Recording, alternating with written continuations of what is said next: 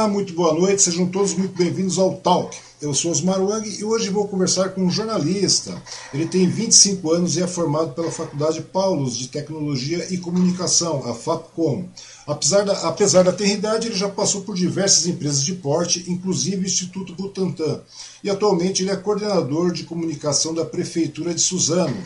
Ele também é escritor e focou seu último trabalho na questão da violência doméstica e lançou de forma independente o livro Até Que a Morte Nos Separe, onde ele aborda as relações complicadas de 5 mulheres vítimas de violências domésticas.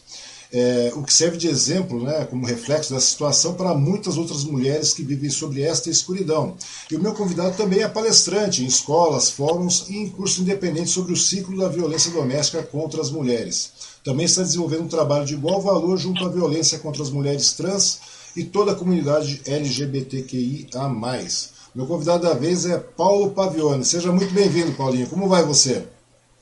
Boa noite, Wang. Boa noite a todos que estão nos assistindo. Eu agradeço demais a oportunidade de estar aqui hoje com todos vocês, né?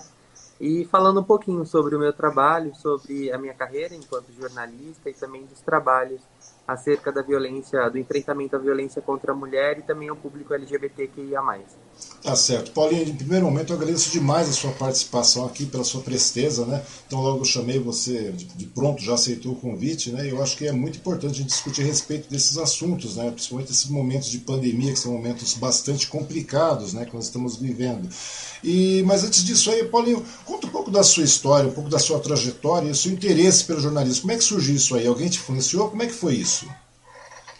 Wang, meu pai é policial, minha mãe é contadora, então eu fui para uma outra caixinha, né? Uhum.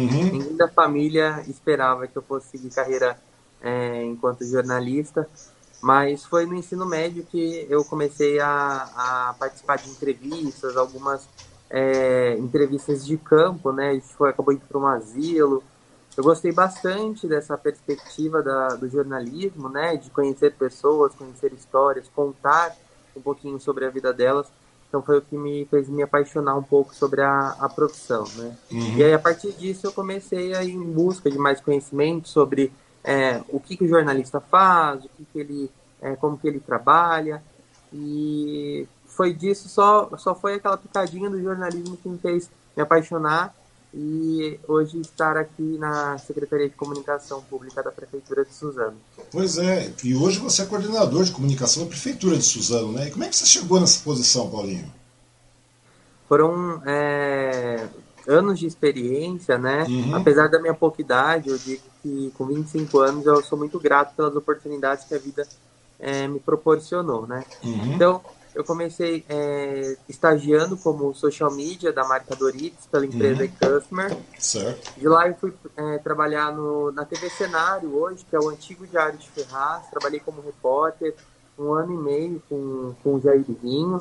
E tive a oportunidade de ir como assessor de imprensa da Prefeitura de Ferraz de Vasconcelos, onde eu comecei como estagiário, depois eu fui efetivado e fiquei lá durante 1 ano e meio também. Em 2016, eu passei a assessorar o Instituto Butantan em São Paulo. Uhum. Foi uma das melhores experiências que eu já tive, maiores experiências, assim, enquanto assessor de imprensa. Eu cheguei bem no pico do Zika vírus, né? Não sei se você lembra daquela época. Sim, lembro. Foi muito pesado, estavam estudando muito sobre a dengue. Então, foi um momento muito importante da minha vida. 2016 foi quando também eu lancei meu livro.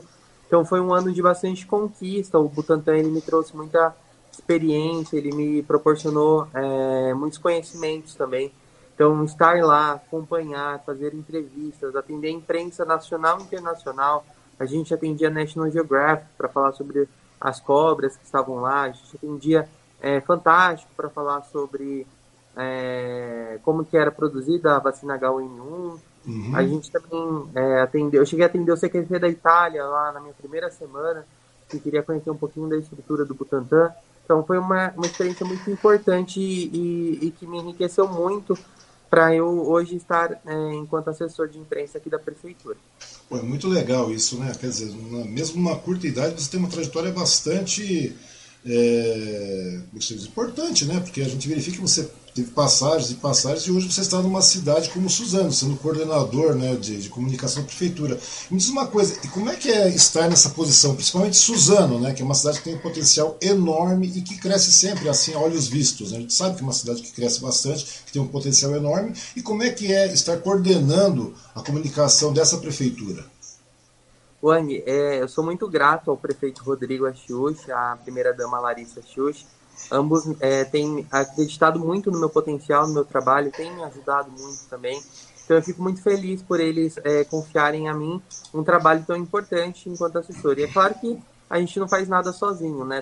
A gente tem uma equipe muito grande aqui dentro da comunicação, que a gente faz um trabalho. Eu faço a parte de coordenação aqui da equipe da área de jornalismo, mas a equipe ela é muito parceira. Então os jornalistas aqui, o Thiago Pantaleon, a Marília Campos, a Beatriz, agora a Giovana, que entrou para o nosso time, o Yuri, o Davi, nós temos a Laricinha, da parte de fotografia nós temos o Irineu, o Vanderlei, Maurício, o secretário Marcelo, a Tereza, nossa motorista, a Júlia, que cuida da parte administrativa.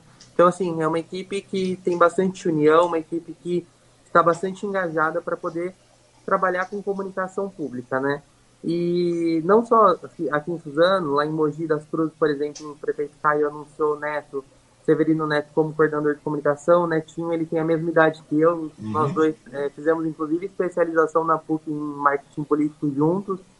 Então é muito gostoso ver que os jovens, né, me coloco aí dentro desse nicho, nós jovens estarmos conquistando os nossos espaços e tendo essa possibilidade de trabalhar com comunicação pública, né? Porque hoje a gente fala em comunicação, antigamente era muito voltado à parte de impresso, hoje a gente tem muita parte digital, que tem que ter um trabalho forte, então a gente fala em site, rede social.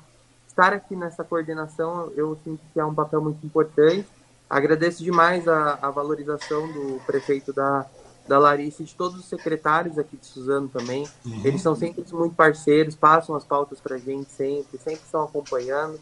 Então é muito gostoso poder trabalhar, e é muito importante também, né, Wang, nesse cenário pandêmico que não só Suzano, mas o mundo inteiro tem vivido.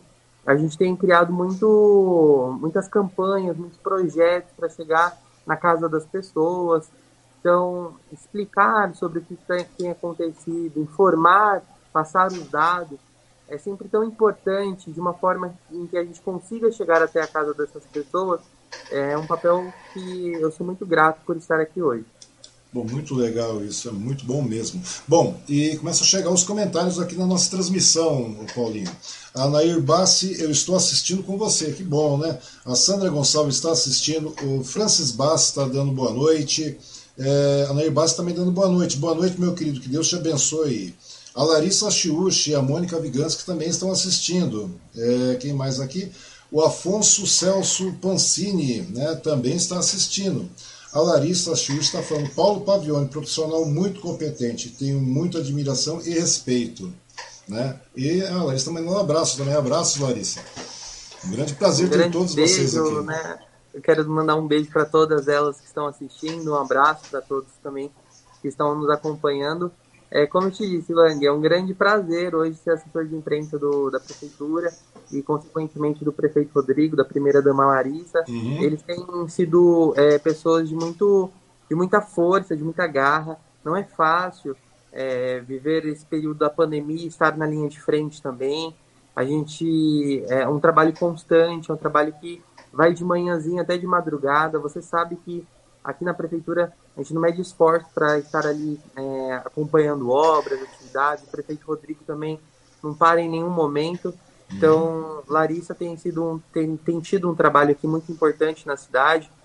Ouso dizer que é a melhor primeira-dama que Suzano já teve. Isso muita gente tem dito e é nítido o trabalho que ela tem feito aqui. Em prol das famílias que mais precisam. E realmente nesse momento agora é uma situação bastante atípica, bastante problemática que nós estamos vivendo, né? E se avizinha um ano bastante complicado também, né? E nesse momento as pessoas acham, o negócio está indo bem, está tranquilo. Não está. Então, ou seja, os esforços têm que ser redobrados agora, né, nesse ano, porque a grande verdade é essa, né? Existe um número bastante grande de pessoas com vulnerabilidade e tudo mais, e não é só isso, são todas, em todas as esferas, todas as situações do município, Nós vemos esse problema, né? Não só em Suzano, mas em todo o mundo, principalmente no Brasil, principalmente agora. Ou seja, e a comunicação nesse caso passa a ser bastante importante para informar de maneira correta, para trabalhar de maneira correta, para conscientizar o munícipe de forma correta, né? É uma coisa, para você ver como é que é o cargo que você tem aí, Paulinho, é uma coisa bastante complicada, de grande responsabilidade, né? A grande verdade é essa. E a gente fica muito contente em verificar isso acontecendo aqui na cidade, sobre sua pessoa. Eu acho muito legal isso. Bom, Paulinho, mas pegando o tema, né, da nossa conversa mesmo, que foi o convite principal da nossa conversa, da última vez que nós conversamos lá no Suzano Hoje, né, boa parte da pauta foi com relação ao lançamento do seu livro, né, que repercute a respeito da violência doméstica contra as mulheres. Me conta uma coisa, por que você optou por abordar este tema, Paulinho? Wang, a gente tem... todo mundo conhece uma pessoa que tenha sofrido violência doméstica, né? Não necessariamente a violência física, a agressão, mas violência psicológica, violência sexual, a gente sempre conhece alguma mulher que tenha passado por isso. O que a gente às vezes não identifica é a agressão, é a violência, né? Então, o homem, quando ele pratica a violência, a mulher às vezes ela não entende que aquilo é uma violência, e as pessoas que estão cerceando também não entendem que aquilo é uma violência.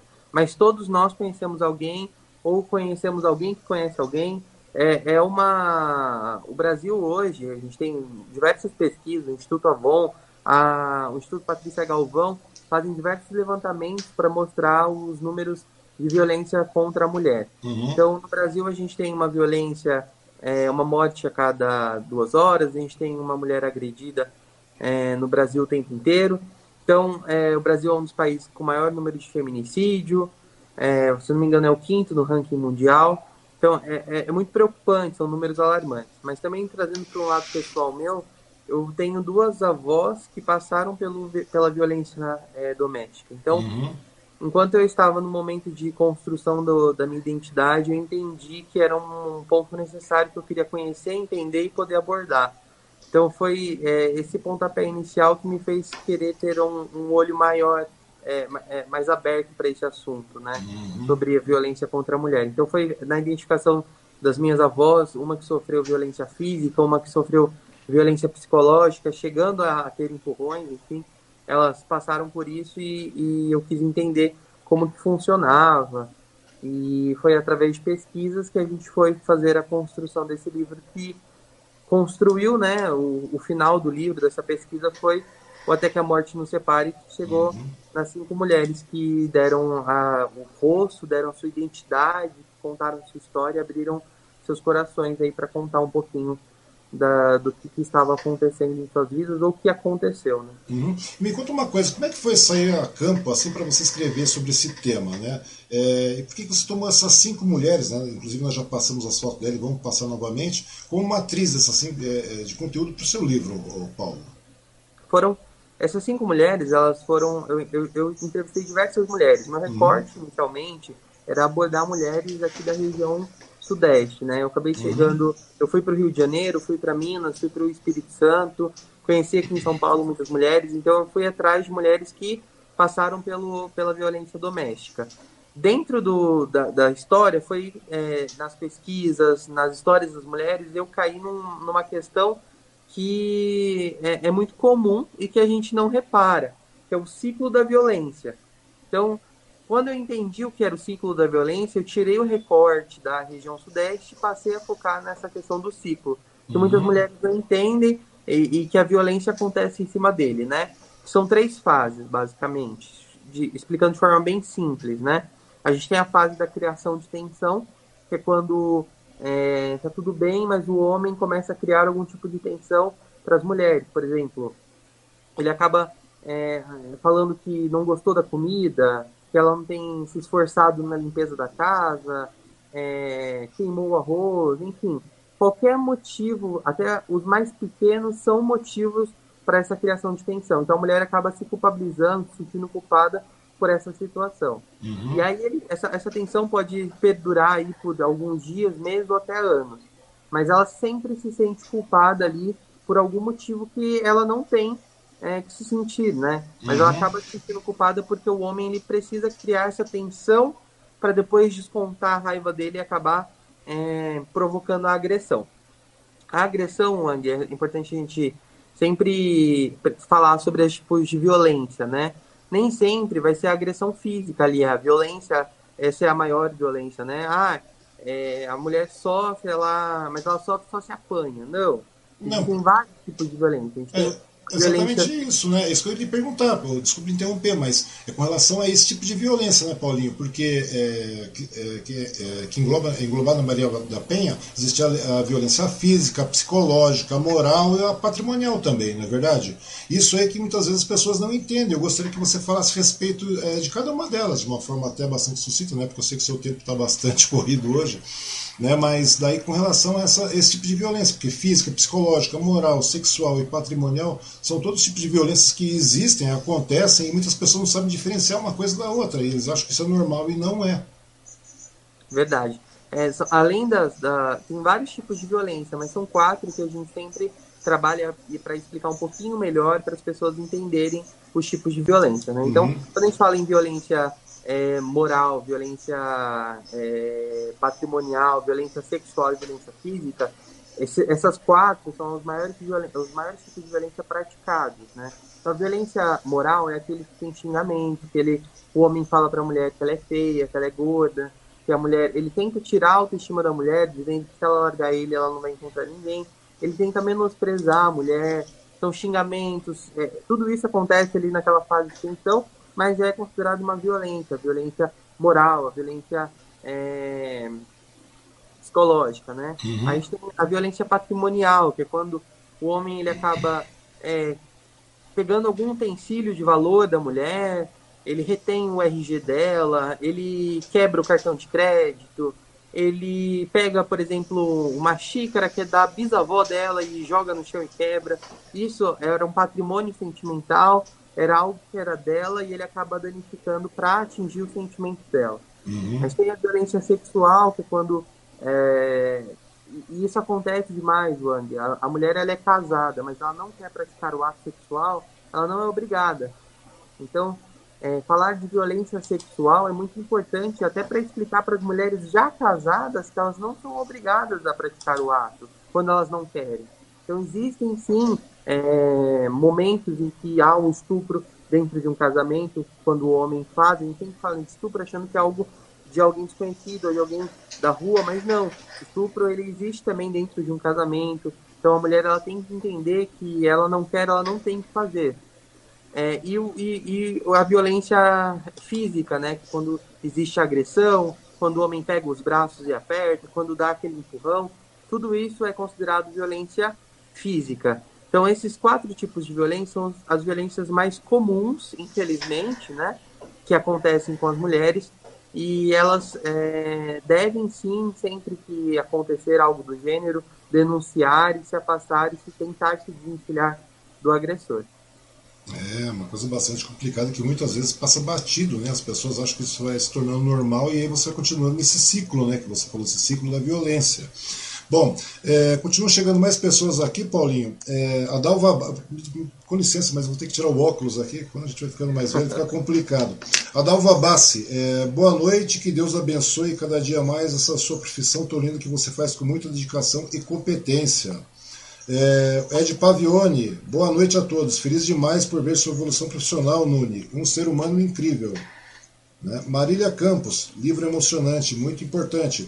A Tânia Maria Porfírio também está aqui. Parabéns, Paulo Pavione, pelo excelente trabalho que realiza em várias frentes.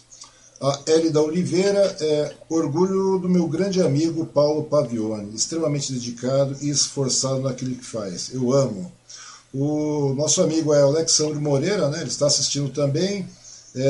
O Irineu Júnior dizendo, esse livro é realmente bom, todas as mulheres deveriam ler. A Elisângela Souza está conosco aqui. E a Nair Bassi dizendo que realmente tem muito orgulho de você. Bastante, é bom ver isso, né? É bom ver isso acontecendo, né? O Paulinho, uma pergunta técnica aí com relação a esses mitos, né? Porque existem vários mitos, como eu te falei, vai fechando esse ciclo de violência, as pessoas não vão se dando conta, né? As mulheres, porque tem aquela história de que a mulher apanha porque gosta, porque provoca, ou porque as agressões desse tipo só acontecem em famílias de baixa renda, de baixa escolaridade, né? Que isso aí é fácil reconhecer uma mulher que sofre, né? Que sofre desse tipo de violência. Sem contar que muitos disso aí que acham que isso não acontece com frequência e que em briga de marido e mulher não se mete a colher. Tudo isso é mito, tudo isso é balela, né? Tudo isso é besteira. Né? E como é que isso aí começa a entrar no cotidiano? Você acha que como é que se diz? A maior parte, se não a totalidade dessas agressões são resultados assim, de culturas machistas que estão presentes na estrutura da nossa sociedade, não sei, né? E mudar a mentalidade desses machistas, dessa linha de raciocínio machista, e combater esse tipo de estereótipo de gênero, no caso, é uma maneira de enfrentar. Uhum. É bastante complicado a gente falar sobre essa questão, porque assim, a gente tem que, para falar sobre a violência, ela é sim, tudo isso é um grande mito, falar que em briga de marido e mulher não se mete mulher, se mete sim. O grande problema é que as pessoas acham que quando você vai dar a mão ali, e caso a mulher acaba recuando e voltando ao marido, ela fala, eu não vou ajudar mais. Mas, na verdade, é quando a mulher mais precisa de ajuda, né? Que você, é o momento em que você tem que estender a mão e fazer seu papel como amigo, como orientador ali. Uhum. Chegar e explicar, olha, estou do seu lado, se você precisar de ajuda, a gente pode te ajudar a encontrar a DDM, a Patrulha Maria da Penha, algum órgão que possa fazer a denúncia, não viva com esse agressor. Então, tudo isso a gente tem, sim, que fazer essa orientação. Mas falar sobre o machismo estrutural, a gente tem que ir lá atrás, na época da construção da sociedade, né? Do que é o termo sociedade. Aí a gente tem que ir buscar um pouquinho do Hegel e falar sobre como que a sociedade passou do matriarcal para o patriarcal, quando o homem entende que a mulher não é mais o papel principal da sociedade, que ele, sim, é o papel. Então, quando a gente começa a falar sobre a construção da sociedade, do papel da família, por exemplo, a gente começa a entender o início do machismo, né? Não que seja correto, mas que é uma questão muito milenária, uma questão que a gente tem que entender que é muito complicado, mas que a desconstrução tem acontecido, né?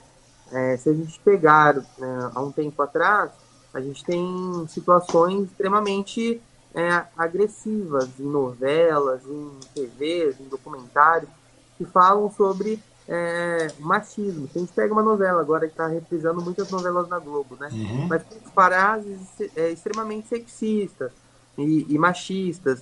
Então, hoje a gente tem uma levada, uma pegada de desconstrução ali o tempo inteiro.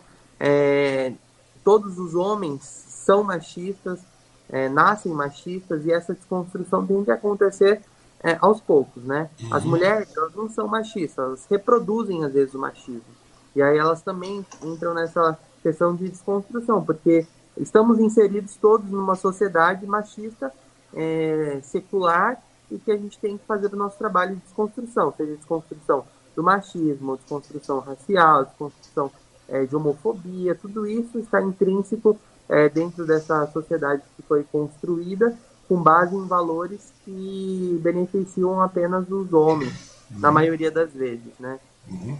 O interessante é o seguinte também, né, Paulinho, é que existe uma bobagem também, né, que as pessoas acham que, vamos acabar com a violência, etc. Apesar que o problema é muito maior do que esse, né, para você acabar com a violência, porque muitas pessoas acham, vamos apenas prender o agressor, proteger a vítima, né, no caso, punir os agressores, isso aí vai ser suficiente. E é mentira, né, cara, porque o ideal não é desconstruir esse estigma, assim, essa coisa toda machista, de possessividade, desde cedo. Eu acho que é o tipo da coisa que realmente, como você falou, é uma coisa que tem que começar desde... essa desconstrução começa desde cedo, como nós conversamos numa outra oportunidade, né? Dentro dos lares, das escolas, principalmente também, para que as crianças, que nós tenhamos uma geração de novos seres humanos, né, que se livrem desses estigmas, desse tipo de raciocínio, né, para que a gente não possa mais tolerar esse tipo de agressão, não é verdade? Aqui em Suzano, Wang, a gente tem o trabalho com cursos de promotoras legais populares, né?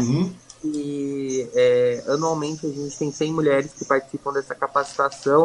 Elas acabam aprendendo um pouco sobre a construção da sociedade, entendimento dos seus direitos, o que é certo, o que é violência. Elas acabam tendo conhecimento geral mais amplo para elas entenderem como funciona, se tornarem promotoras legais populares e poderem também ajudar outras mulheres. Elas conhecem a Patrulha Maria da Penha, a DDM, todos os serviços de apoio as vítimas.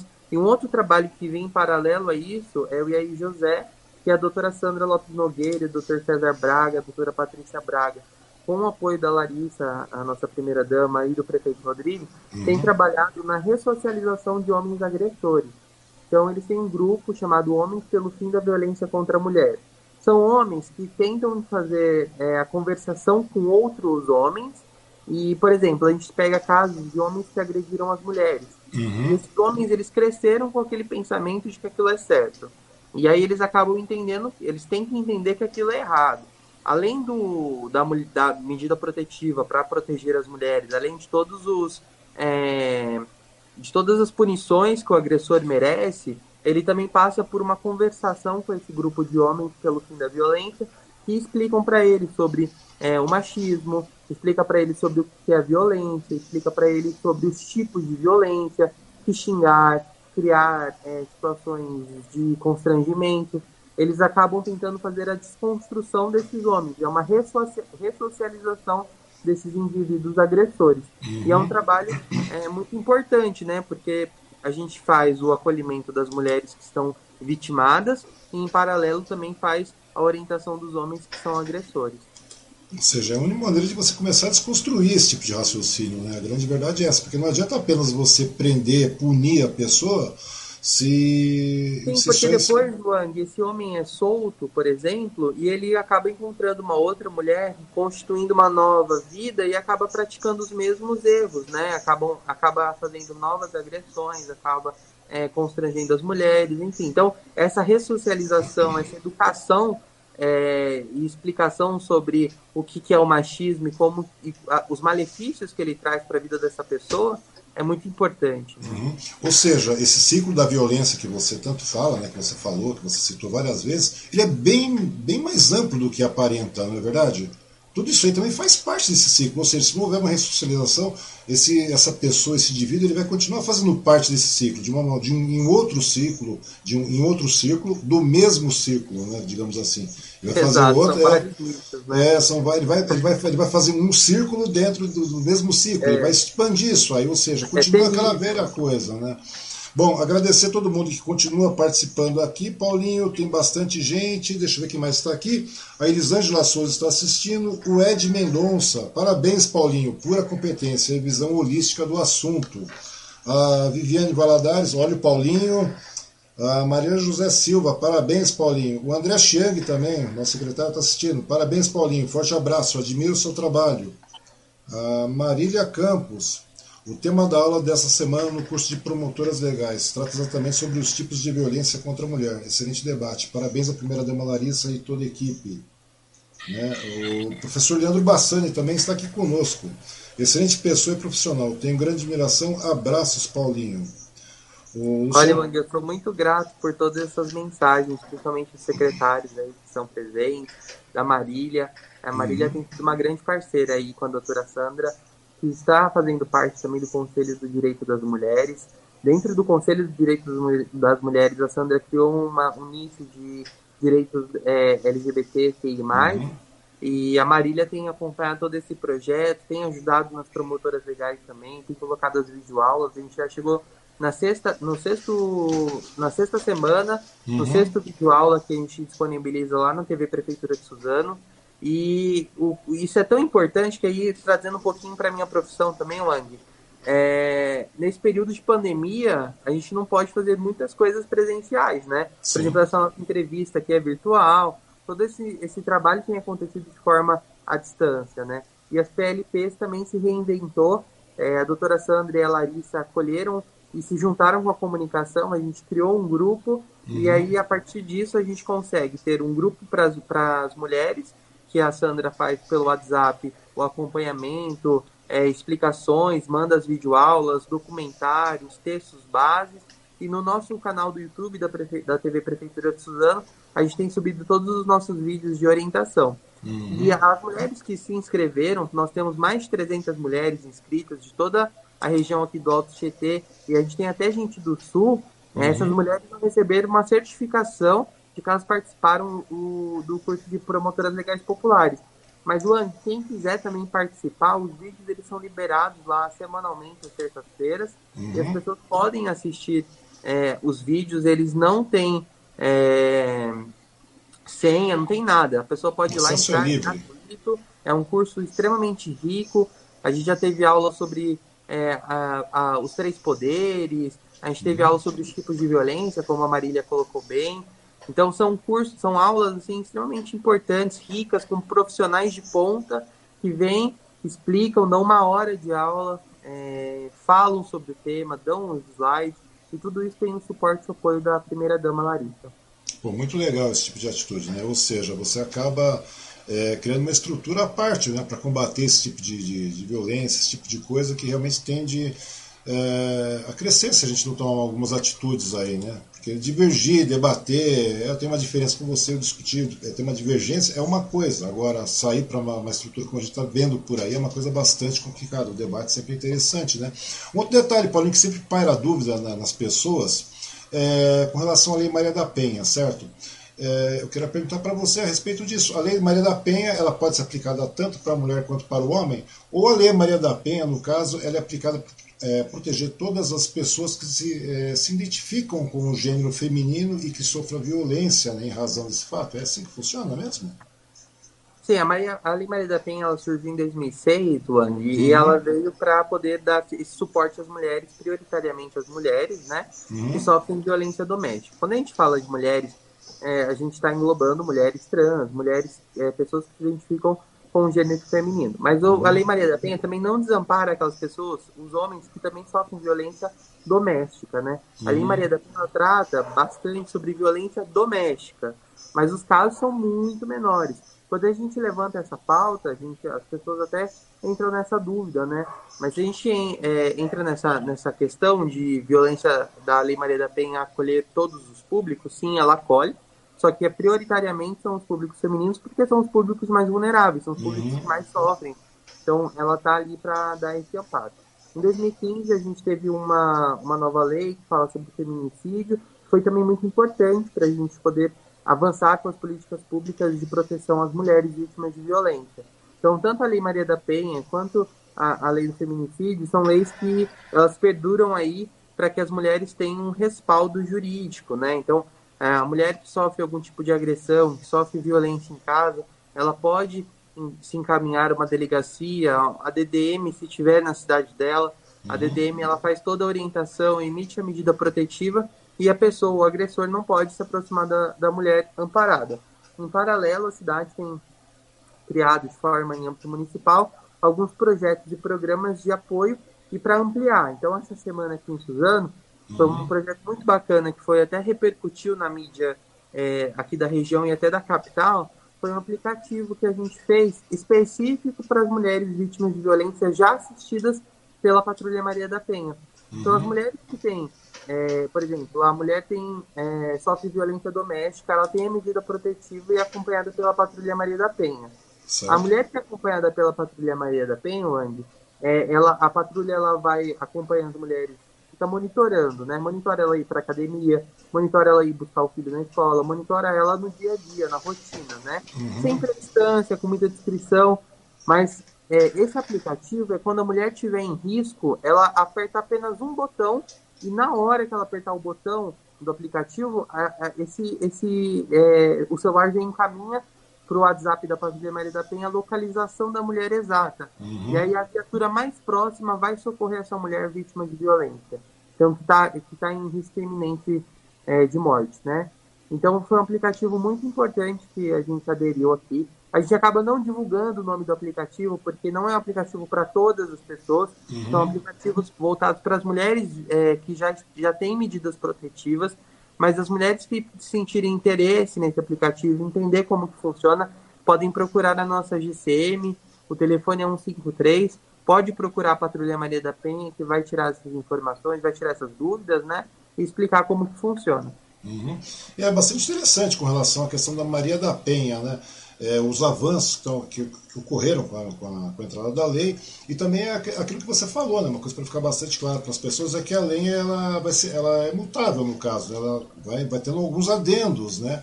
Porque a Lei Maria da Penha, na realidade, como você falou, muitas vezes as pessoas só trata de mulheres. Não, ele trata das mulheres, ele trata das mulheres trans, né? Até porque os relacionamentos é uma coisa, e é uma lei que tem que ser abranger de forma bastante ampla, né? Porque acontece o seguinte, seja nos relacionamentos heterossexuais, nos relacionamentos homossexuais, seja como for, a gente vê muito a questão da possessividade, né? Que é uma coisa bastante estranha dentro dos relacionamentos, quando tem muito ciúme, aquela coisa possessiva, que também faz parte desse ciclo de violência, como você mesmo havia dito. E isso aí a gente vê que não tem lado, né? Não tem sexo, não tem gênero, né?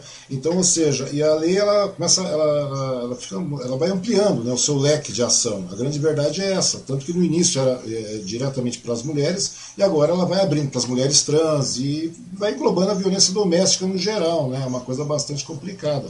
Hoje, eu sei que você não falou de propósito, mas assim, só para deixar bem claro que a gente não categoriza. É importante a gente falar isso, até entra num assunto legal. A gente não categoriza mulheres entre mulheres e mulheres trans. Na verdade, são todas mulheres. Sim, sim, né? Sim. Não, a gente está assim, só posicionando para porque as pessoas, muitas vezes, elas acham que não fazem parte desse grupo. Você concorda? Você concorda comigo? Porque existe essa questão. As pessoas realmente... tem uma mulher trans, por exemplo. Ela chega lá, tal, é trans. Ótimo. Daí chegou lá, não tem problema nenhum. Mas as pessoas, muitas vezes, elas mesmas não conseguem se enxergar nesse ambiente. Você concorda comigo? É uma discriminação. Quer dizer, elas fazem parte realmente. Então é o tipo da coisa que tem que ser realmente dita, porque as pessoas, muitas vezes, porque eu sou isso, eu sou uma trans, ou eu sou um gay, ou eu sou uma lésbica, ou eu sou alguma coisa, eu não participo. Senão você participa sim. A grande verdade é essa. As pessoas têm que acabar também com esse estigma. Você concorda comigo? É uma coisa bastante complicada que a gente fica vendo, porque é muita falta de ciência dos fatos e as pessoas muitas vezes abrem mão, acabam sofrendo abusos, violências e tudo mais, sem ter ciência de que elas fazem parte e elas podem realmente se amparar em cima da Maria da Penha e tudo mais, não é verdade? Sim, sim. Um outro detalhe, Paulinho, e como é que você tem visto aí, né, nesse período de pandemia, como é que você vê o problema da violência doméstica, né? Parece que os casos de violência estão em expansão, né? Não é só apenas a violência contra a mulher, mas também a violência infantil, a violência no geral. Porque se a gente ficar tentado ao feminicídio, só para calcular em 2020, se eu não me engano, eu estava dando uma pesquisa, 1.890 mulheres, nos primeiros 6 meses de 2020, foram mortas de forma violenta, né? Nesse meio, no período de pandemia, né? Ou seja, teve aumento de 2% em relação ao mesmo período de 2019. Né? E desse segundo levantamento que foi feito aí, 631 desses crimes foram motivados pela condição de gênero, ou seja, feminicídio mesmo, né? Não sei, né? Apesar dos números, são números pequenos, não são, na realidade são números subnotificados, não é verdade? Isso mesmo, Wang, os números são subnotificados, a gente teve um crescimento da violência contra a mulher em todo o estado de São Paulo. Mas o que é importante frisar, e eu falei isso na nossa outra entrevista também, é que as cidades, às vezes, as pessoas falam assim, tal cidade tem mais casos de violência, cidade Y tem menos. Na verdade, as cidades que têm mais violência, às vezes são as cidades que mais acolhem as mulheres, elas sentem mais seguras em denunciar as vítimas. Então, não tem como a grande imprensa, as pessoas acabarem comparando uma cidade com a outra, onde tem mais casos de violência, porque, na verdade, o que nós temos são mulheres que tiveram a coragem de ir lá e denunciar os seus agressores, né? Então, as mulheres, elas acabam tendo que entender primeiro como que funciona uma denúncia, depois ela tem que entender como que funciona o acolhimento a esse tipo de mulher, a esse tipo de vítima, né? Então, tem que ter toda uma rede de proteção e de segurança. Aqui em Suzano, nós temos uma série de projetos e propostas de segurança, que tem à frente a Larissa, a comandante da GCM, a Rosemary Cachito. Um grande abraço para a Rose, que tem um trabalho também sensacional. Então, a gente tem muitos casos. E nesse período de pandemia, as mulheres acabaram ficando presas com seus próprios agressores, né, Wang? Então, a grande dificuldade foi essa denúncia. Porque antes, as mulheres tinham até o tempo delas para poderem sair, denunciar, encontrar uma amiga, um familiar, para desabafar e falar sobre os tipos de agressão. E aí, durante a pandemia, quando o homem ele acaba não podendo ir trabalhar, ele não pode sair para a rua, ele acaba ficando preso dentro de casa, e quando ele violenta, o número de bebidas, de pessoas que utilizaram de entorpecentes, bebidas, também aumentou. Aqui em Suzano, a gente fez uma cartilha para ajudar essas mulheres, essas pessoas. A gente tem colocado nas redes sociais da prefeitura orientação, telefone, contato, para quem precisa pedir ajuda, mas também aderimos àquela campanha do X na mão.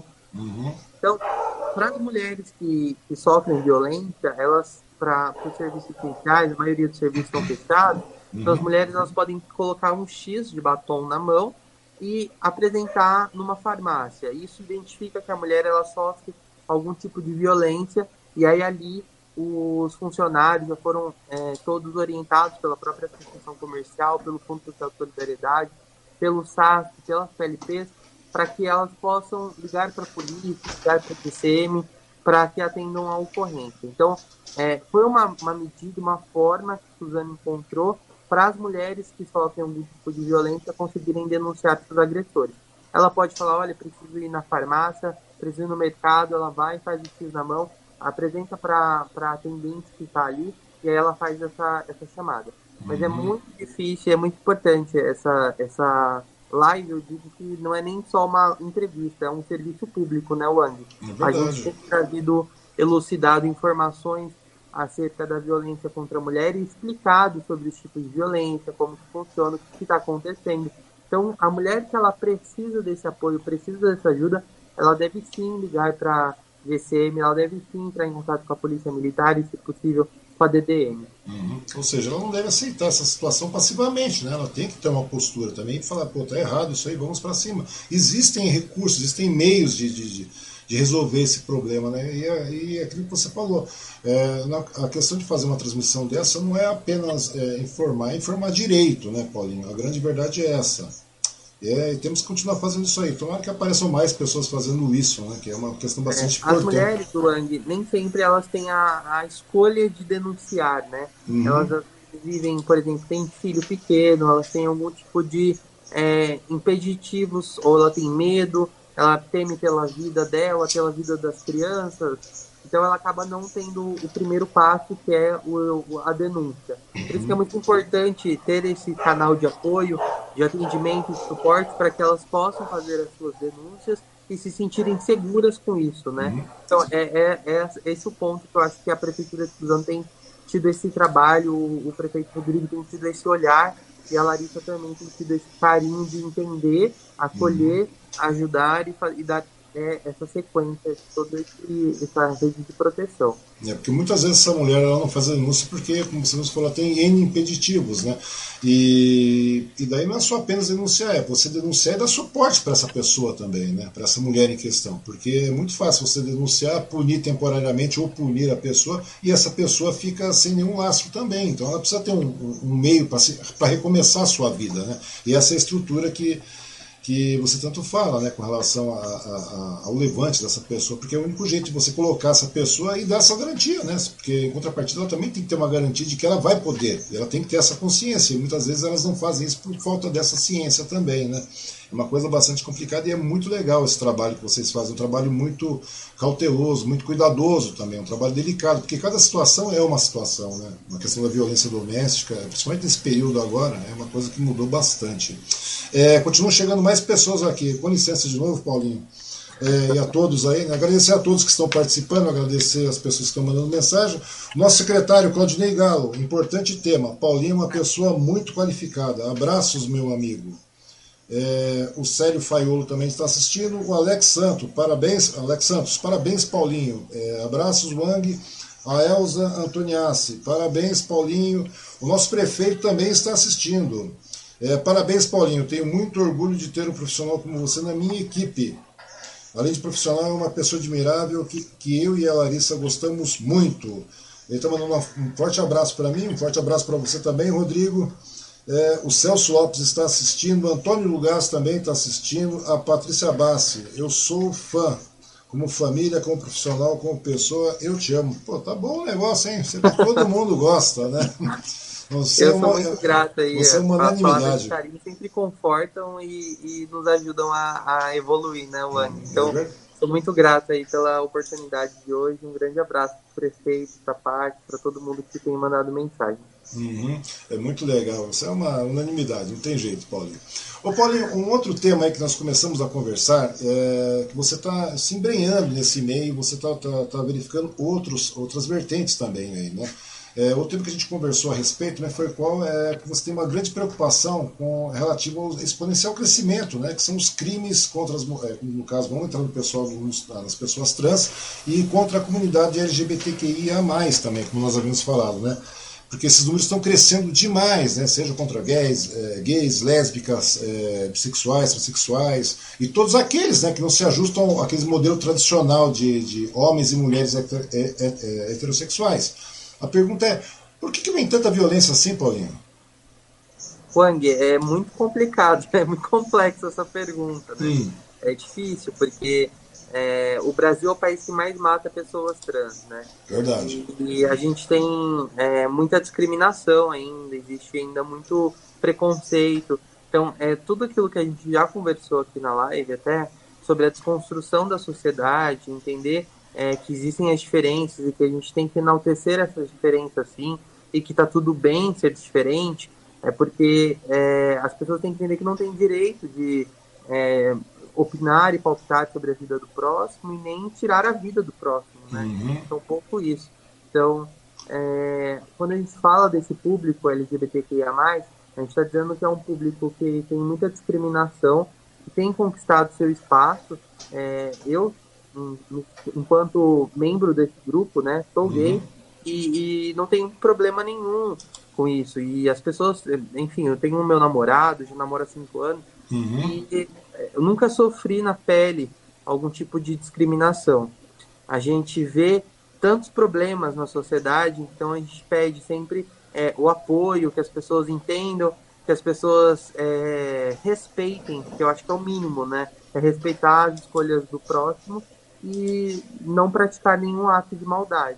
Então, eu tenho feito agora alguns estudos para falar um pouco sobre as mulheres trans. A expectativa de vida de uma mulher trans é muito baixa, então ela já é discriminada desde muito cedo. As mulheres trans, elas chegam na escola, e a pessoa que não se identifica com o gênero que ela tem, ela acaba sendo recriminada, acaba sendo abandonada, vai para as ruas, enfim... E aí a expectativa de vida dela é muito baixa.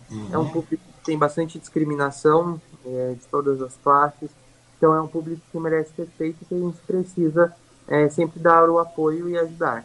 E eu digo isso para todos os públicos, viu, Wang? Eu acho que as pessoas, elas têm que ter o respeito, né? Eu acho que é o mínimo que as pessoas têm que ter. Respeito com as mulheres, respeito com todos os tipos de pessoas. Tem que ter todos os animais, tudo. A gente tem que ter respeito, eu acho que é o mínimo. É verdade. Principalmente na comunidade, no povo LGBTQIA+, você vê que é muito complicado, né? Porque muitas dessas pessoas elas são aviltadas, são ofendidas desde a infância até a velhice, né? Muitas vezes. E, né, é uma coisa que você falou, é uma questão de falta de respeito.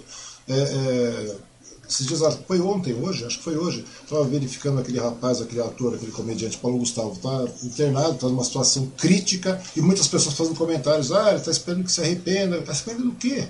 O cara está normal, o cara é um ser humano como todo e qualquer outro. Quer dizer, nem no último momento momento catastrófico que ele está vivenciando, muitas pessoas não têm essa compaixão, não têm essa solidariedade, não têm esse respeito, né? Pra você ter uma ideia. E aquilo que você falou, hoje... As pessoas parecem que perderam a noção do respeito, da solidariedade, da humanidade, né? Pra você ter uma ideia, de 2020 para 2020. É muito triste, pô. E o que você fala, o Brasil é o que apresentou o maior índice de assassinatos da história, cara. De acordo com quotas de violência, ele teve 90% de aumento com relação ao assassinato de mulheres trans. É o país que mais mata, né? É uma coisa complicada de verificar. Eu estava vendo casos esses tempos atrás aí. Eu até estava verificando, não sei se você se lembra, acho que foi em 2014 ou 2015, foi lá no Rio de Janeiro. Um pai chegou e espancou a criança de 8 anos, só porque ela estava lavando a louça dançando. Você lembra disso? Estava dançando, vestida, espancou e matou. Daí uma outra, acho que foi no Mato Grosso do Sul, chegou, a própria avó ficou ameaçando de morte a criança e acabou estrangulando a criança, só porque ela tinha um gênero diferente, como se fosse uma opção. Não é uma opção, é uma condição, a pessoa nasce assim, né? Você concorda? Exato. É muito complicado e é triste, né, a gente ver essas histórias e acompanhar crimes contra o público LGBT, contra, por exemplo, as mulheres, né, vítimas de violência. São N tipos de violência que a gente tem acompanhado e que igual você falou, né? A gente teve um caso que é o próprio pai, a avó, enfim. É uma coisa absurda. Porque a pessoa acaba passando por uma recriminação desde pequena, né? Uma discriminação. Ela não pode ser ela, ela não pode ter o jeito dela, então ela sempre tem que se esconder. Eu acho que dar voz e vez a esse público, conversar, elucidar esse tipo de violência, dizer que está tudo bem. Existem casos de acolhimento também que existem em São Paulo, existe um em Mogi das Cruzes, existem algumas cidades casos de acolhimento para o público LGBT que não tem condição, que foi expulso de casa, não tem condição de sustentar, tem que ir para a escola, enfim. Existem essas casas de acolhimento, assim como existem casos de acolhimento para as mulheres vítimas de violência, que precisa sair de casa porque está com risco de morte, tem criança, enfim. Então existem algumas políticas públicas que estão sendo estabelecidas e, como eu te disse, a sociedade ela vem sendo desconstruída, né? Paulatinamente. Então a gente tem moroso, a gente queria que fosse tudo muito rápido, né? Que a gente pudesse organizar tudo, mas é um importante passo já a desconstrução e esse trabalho de bloquinho em bloquinho para a gente ter um mundo cada vez melhor. É verdade. E é complicado esse negócio de desconstrução, né? Vou até tomar, eu sei que seu tempo está extremamente apertado, você ainda tem que fechar, você está ainda trabalhando, terminando, né? Você fez um hiato aí, apesar de já ter estourado o seu horário de trabalho, você ainda fez um hiato para poder me atender. Eu só gostaria de colocar aqui, eu até queria mostrar para as pessoas que o negócio é bastante sério quando a gente fala com relação ao público LGBTQIA+, que é uma coisa bastante triste, né, que eu mostrei até o Paulinho um tempo lá antes do início, com relação ao tipo das pessoas. Isso, vou passar um vídeo, uma coisa bastante curta aqui, com relação ao tipo de tratamento que essas pessoas levam. Isso aí foi na década de 80, tá? Então, para você ver, né, vocês verem como é que o negócio tá e como não mudou tanto assim, né, na realidade nós temos muito a batalhar. Dá aqui uma entrevistinha pra gente. Você tem ouvido falar em noticiários, jornais, TV, rádio sobre assassinatos de homossexuais? Já sim. E o que você pensa disso? Eu acho que tem mais é que assassinar mesmo. É a favor que mate? Que matar. Mas o que você acha de toda essa violência, esse comportamento que está vendo contra ele? Ah, acho que está certo. Você acha certo? Por quê? O homem nasceu pra ser homem, vai ficar virando. Aí não dá, não. E especificamente contra eles, o que você pensa? Eu tenho muito contra eles. Tenho muita coisa contra eles. Eu acho que eles estão poluindo a cidade de São Paulo. Eu acho que não deveria existir homossexual. Eu acho que não deveria existir. O que você acha desses assassinatos que estão ocorrendo? Que já ocorreram muitos em São Paulo, no Rio de Janeiro, Rio Grande do Sul. O que você acha de matar homossexuais? Eu acho que acabar deve acabar, né? De uma forma ou de outra, prendendo, matando, porque eu sou contra isso também, homossexual. Você acha que deveriam matar travestis? Bom, eu acho que se a lei permitir, seria uma boa. Tem ouvido falar através de noticiário de rádio, TV, jornal, sobre o assassinato que está havendo de homossexuais? Não ouvi falar. Não tô sabendo. Não tenho ouvido, não. Não ouvi, não. Já ouvi. O que você acha disso? Não sei, não é problema que me preocupa. Não é problema que te preocupa?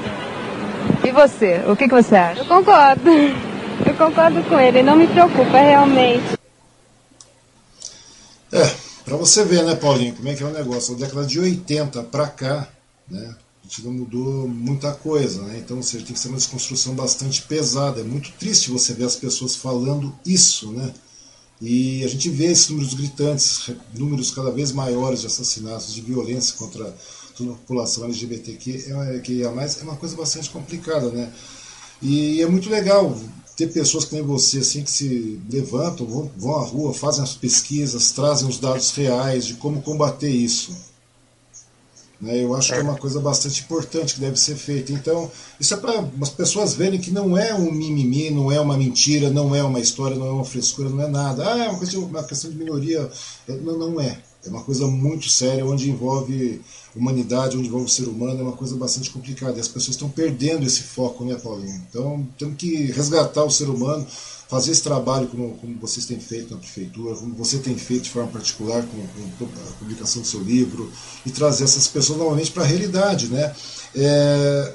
Continuar agradecendo as pessoas que estão aqui participando. A Maria José Silva está falando que já quer ler o livro. Paulinho, você é um excelente profissional, te admiro muito como pessoa e como profissional. Parabéns, Paulinho. O Afrânio Evaristo Jô, parabéns, Paulinho, profissional de ponta e ser humano incrível, orgulho de você. A Marília Campos está falando, esse vídeo é péssimo, que tristeza, né? Imagina então, né, a gente está assistindo isso, imagina as pessoas que vivenciam isso, é uma coisa muito complicada, né? É bastante incômodo, né, Wang?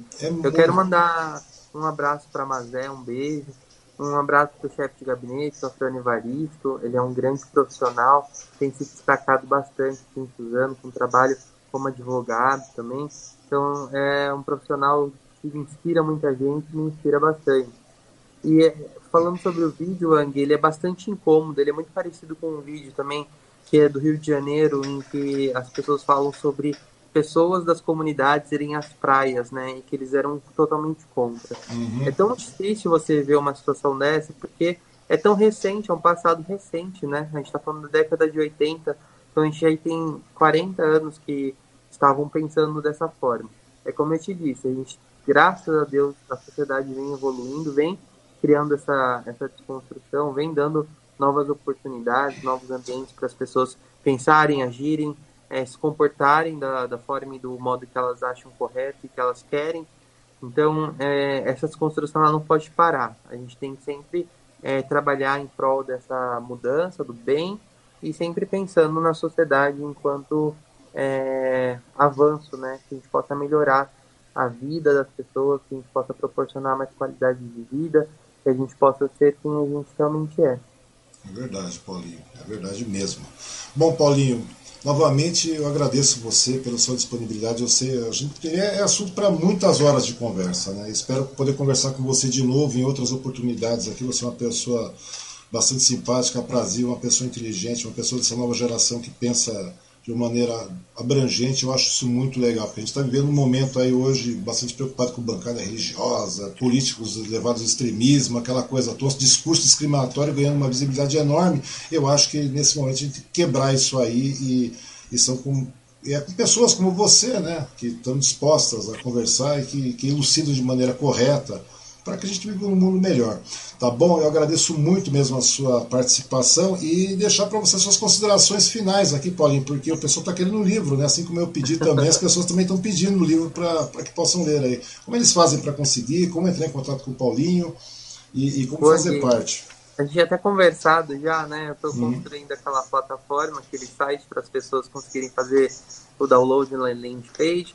Assim que está pronto, eu passo o link para você e mando aqui nos comentários para o pessoal. Mas quem puder também me mandar um e-mail ou no meu Instagram, @paulopavione, meu Instagram. As pessoas podem me mandar mensagens lá no direct que eu vou encaminhar o livro para elas. Eu agradeço muito a oportunidade, agradeço muito o convite para estar aqui hoje. Você é uma pessoa excepcional e deixa a gente sempre muito à vontade, confortável para poder falar, e eu agradeço demais essa oportunidade. É sempre muito importante a gente elucidar temas tão problemáticos, né? Temas que merecem essa relevância. Então, para mim, enquanto jornalista, ser humano, falar sobre tudo isso, poder contribuir de alguma forma com a elucidação desses temas e trazer à tona tantas informações, para mim é muito gratificante. Então, agradeço demais mesmo essa oportunidade. Hoje foi muito gostoso estar aqui com você. Agradeço todo mundo que mandou mensagem, todo o carinho que a gente recebe. É muito gostoso. Obrigado mesmo. Eu que agradeço, Paulinho. Agradeço você pela sua disponibilidade, pelo seu tempo. Agradeço a todos que participaram. Agradeço aos patrocinadores que fazem parte aqui do Talk. O pessoal está querendo livro, a Tânia Mara Porfírio querendo livro, a Silvana Martins também, eu quero também, todo mundo está querendo livro aqui, é uma coisa muito legal. É bom quando o negócio começa a fluir de maneira funcional e legal, né, que vai construir coisas boas para outras pessoas. Eu acho muito bom isso aí mesmo. Agradeço a todos então, E na próxima sexta-feira estaremos de volta aqui, Paulinho, às 19 horas com mais um Talk. De verdade, meu muito obrigado a você, a todo mundo aí, curte, compartilha, entre na página, curtam a página, compartilhem o canal do Facebook, se inscrevam lá, é muito legal, é um tema bastante importante. Paulinho, meu muito obrigado, espero poder conversar com você outras e outras, muitas vezes aí, tá bom, meu querido? Boa disposição aí, brigadão, Wang. Obrigado, Paulinho, um grande abraço. Um abraço.